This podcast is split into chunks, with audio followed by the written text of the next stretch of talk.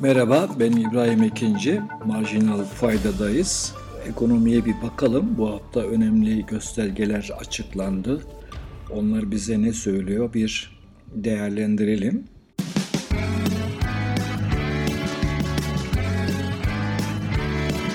Kulağınız bizde olsun. Kısa Dalga Podcast. En önemli iş enflasyon. Enflasyon açıklandı. Ocak ayı enflasyonu. Ee, Enak aylık 9.26 açıklamış idi. Daha önce de İTO e, açıklamıştı 5.94 aylık artışı İstanbul için bu. TÜİK 6.65 açıkladı.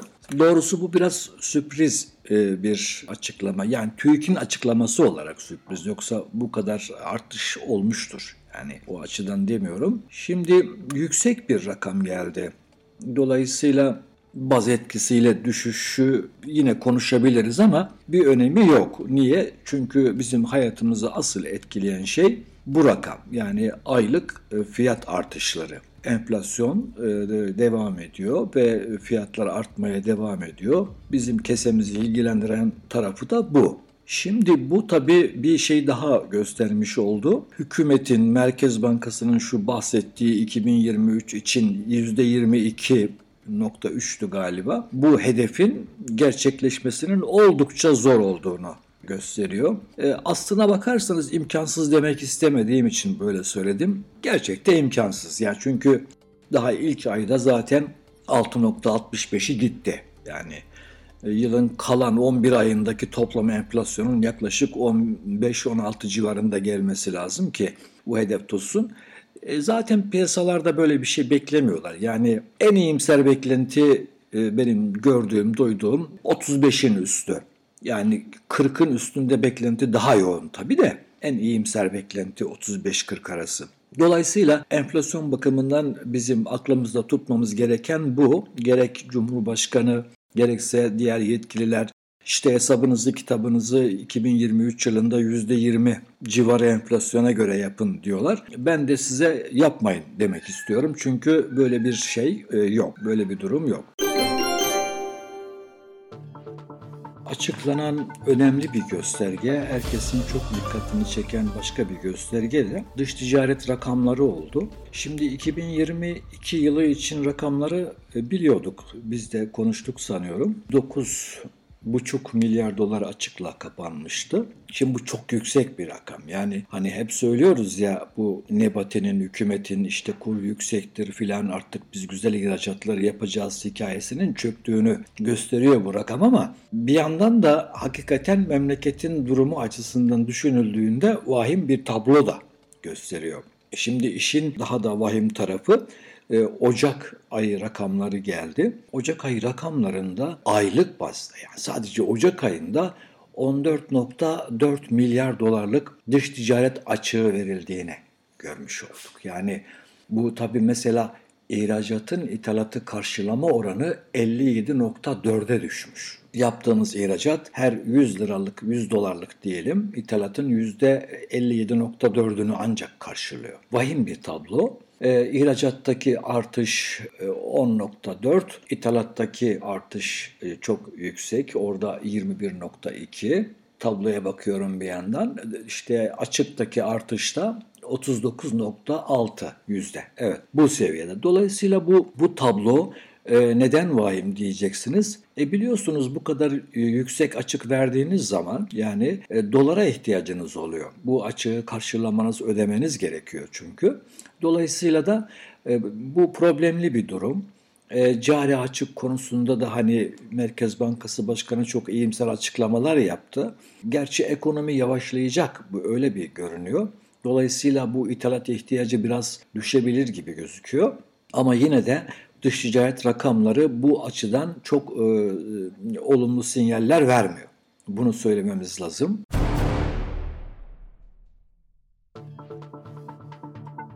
E, tüketim ithalatındaki artış %70 olmuş. Bu da çok dikkat çekici bir durum. Şimdi şöyle bir durum var. Kuru hükümet tuttuğu için, kur enflasyon kadar artmadığı için ithalat mantıklı hale geliyor karlı hale geliyor. Dolayısıyla hem şirketler hem tüketici bol bol ithalat yapmış. Yani tüketici nasıl yapıyor derseniz bir kere e-ticaret yoluyla yapıyor. Yani yabancı internet sitelerinden alışveriş yapıyor.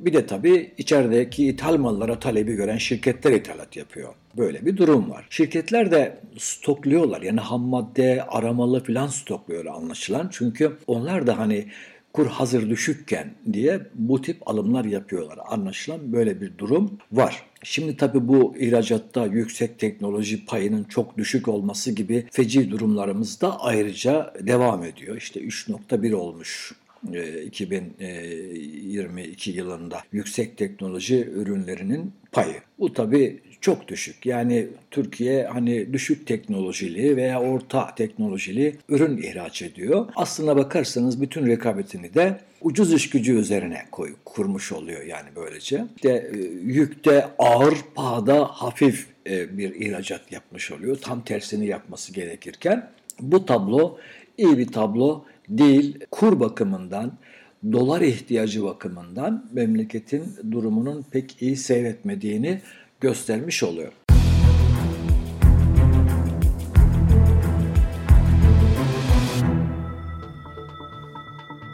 Şimdi size bu hafta bahsetmem gereken konulardan bir tanesi e, Erdoğan'ın son açıklamalarıdır. Biliyorsunuz bir televizyon kanalında gazetecilerin sorularını yanıtladı. Orada işte tekrar etti bu enflasyon faiz konusundaki teorisini. Faiz sebep enflasyon sonuçtur. Ben buna inanıyorum dedi. Fakat bunu biliyoruz da asıl şu ikinci kısmı önemli. Faizi daha da düşüreceğiz dedi. Ben hatırlarsanız bunu daha önceden söylemiştim. Merkez Bankası'nın son para politikası kurulu toplantısından sonraki açıklamalarından da bu biraz seziliyor idi. E, Bakan Nebati de söyledi. Yani enflasyonla faiz yaklaştıkça birbirine yani şu baz etkisiyle enflasyon düşüyor ya. Dolayısıyla onu da bir yeni faiz düşürmek için kullanacakları anlaşılıyor. Ee, Erdoğan'ın sözü de bunu gösteriyor. Bu e, şey yani faiz düşürmelerine rağmen aslında bu yani varlık fiyatlarındaki dengesizliği artıran bir rol oynuyor bu iş. Ama gerçekte piyasa artık çok da politika faizini aldırmadan yol bulmaya başladı.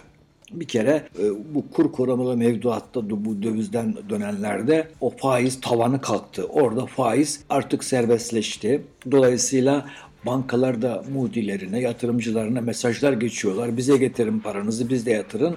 Size %30 faiz verelim filan. Piyasada faizler %30'a doğru hareketlenmiş durumda. O faiz tavanının kaldırılması zaten bir anlamda faizin yolunu aşmak. Yani millete ne propaganda ederseniz edin. Biz faize karşıyız, faizleri düşürüyoruz filan peşmeken ama işin aslı piyasada faizlerin %30'a doğru hareketlenmelerinin yolunu açtılar. Şimdi tabii böyle olunca bu da başka bir sonuç doğurdu. Şimdi bankalar elbette ki hani kişilere yani bireylere tüketici kredisi, ihtiyaç kredisi vesaire verirken daha yüksek faizlerle verebiliyorlar. Dolayısıyla e, ticari kredide ise hükümetin koyduğu sınırlamalar var.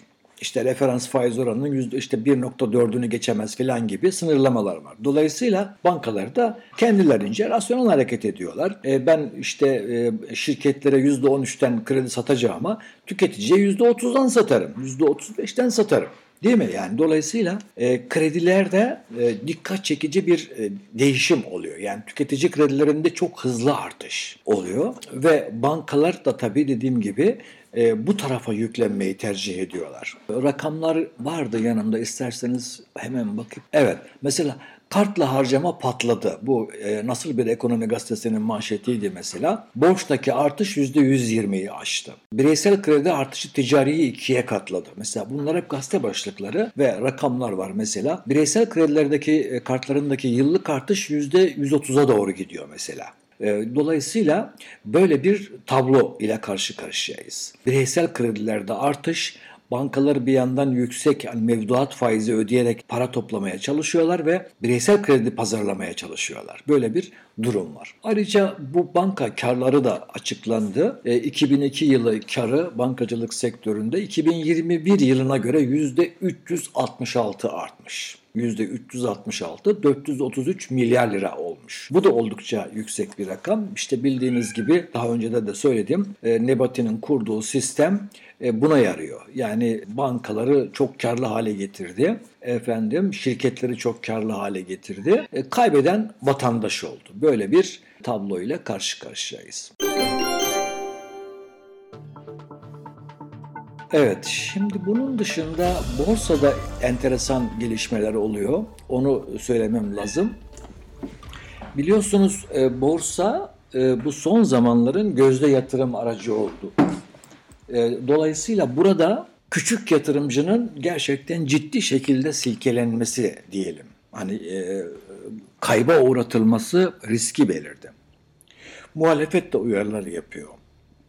E yani işte iktisatçılar, efendim sorumluluk sahibi insanlar, e, işte biz gazeteciler falan konuşuyoruz. Yani borsa bir yatırım alanı olarak önemlidir ama dikkat edilmesi gereken bir alandır. Mesela borsada geçen hafta çok ciddi kayıplar oldu. Bankacılık sektörü son bir ayda %30'a yakın bir kayıp yaşadı. Efendim işte devre kesiciler devreye girdi. Yeni regülasyonlar getirildi. İşte bilmem %3 düşüşten sonra bilmem ne olacak filan gibi ya şimdi bu borsada dikkat edilmesi gereken şey şu. Yani mesela borsadaki fiyatı aktifini 16'ya katlayan şirketler var. Yani şimdi bu bu fiyatlar mantıklı fiyatlar değil. Yatırımcı olarak hani borsanın devamlı yükseleceği gibi bir anlayışa kapılmamak lazım. Özellikle de yani bu e, AKP çevresi bunlar biliyorsunuz bu işlerde kurallı davranmıyorlar. Yani içeriden bilgi alıyorlar filan. Dolayısıyla e, bu borsa işine biraz dikkat edilmesi gerekir diye düşünüyorum. Yani ben yine de e, bu seferde hani e, kısa dalga e, izleyicilerini, dinleyicilerini uyarmak istiyorum. Yani borsa finansal okur yazarlık gerektiren bir yatırım alanıdır. Burada dikkat edilmesi gerekir. Bilanço okumayı bilmiyorsanız, danışmanlık da almıyorsanız yapmayın. Sinirleriniz sağlam değilse yapmayın. Çünkü borsa düşer çıkar. Büyük hacimli iş yapanlar hisseleri sürükler aşağı yukarı.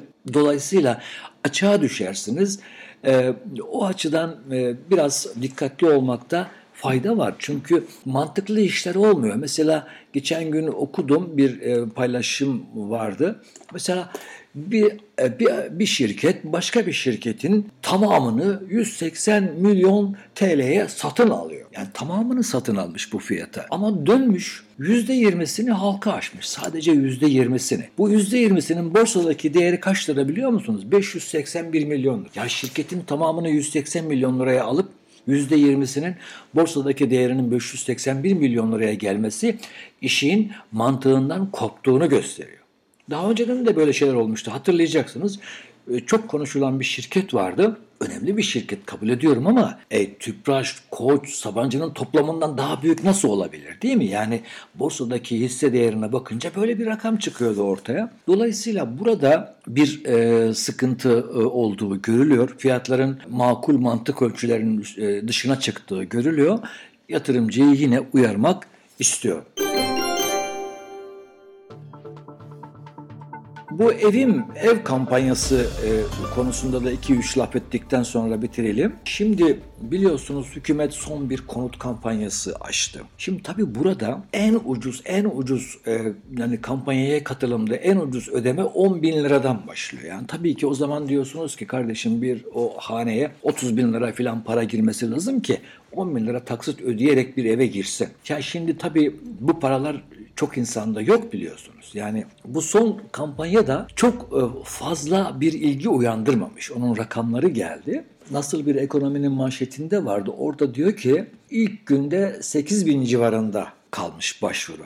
Yani İstanbul'dan sadece 2000'e yakın başvuru olmuş. Çok belli değil mi? Yani çok belli. Çünkü çok yüksek rakamlar e, gerekiyor. Yani, e, konut fiyatları uçup gittiği için yani kredi kullanacaksanız 3-5 e, milyon kredi kullanmanız gerekiyor. Dolayısıyla taksitler çok yükseliyor falan. Bu da herkes için alın, alınabilir bir olmaktan çıkıyor. Dolayısıyla burada daha önce söylediğim şeyi söylemeye çalışıyorum. Devlet, kamu kaynak kullanacaksa, sübvansiyon yapacaksa evsizlerimiz için yap, dar gelirlerimiz için yapsın ve böyle yüksek ödemeler öngörmesin değil mi? Yani biz vergi veren yurttaşlar olarak dar gelirlerimiz, evsizlerimiz ev sahibi olunduğu zaman bizim vergilerimiz de kullanılsa helali hoş olsun deriz. Yani onlar ama onlar için yapılsın bu değil mi? Şimdi burada tabii yatırımcı için yani 5 konutu var adam 6.yı alıyor, 10.yu alıyor, 5 tane daha almak istiyor. Hazır faizler düşük derken. Onun için alınabilir zaten. Dolayısıyla hani onun için sübvansiyon hakikaten hakkaniyetli bir kamu harcaması olmaktan çıkıyor.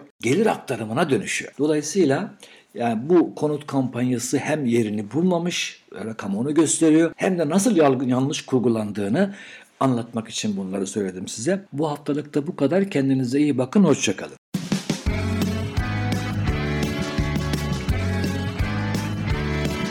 Kulağınız bizde olsun. Kısa Dalga Podcast.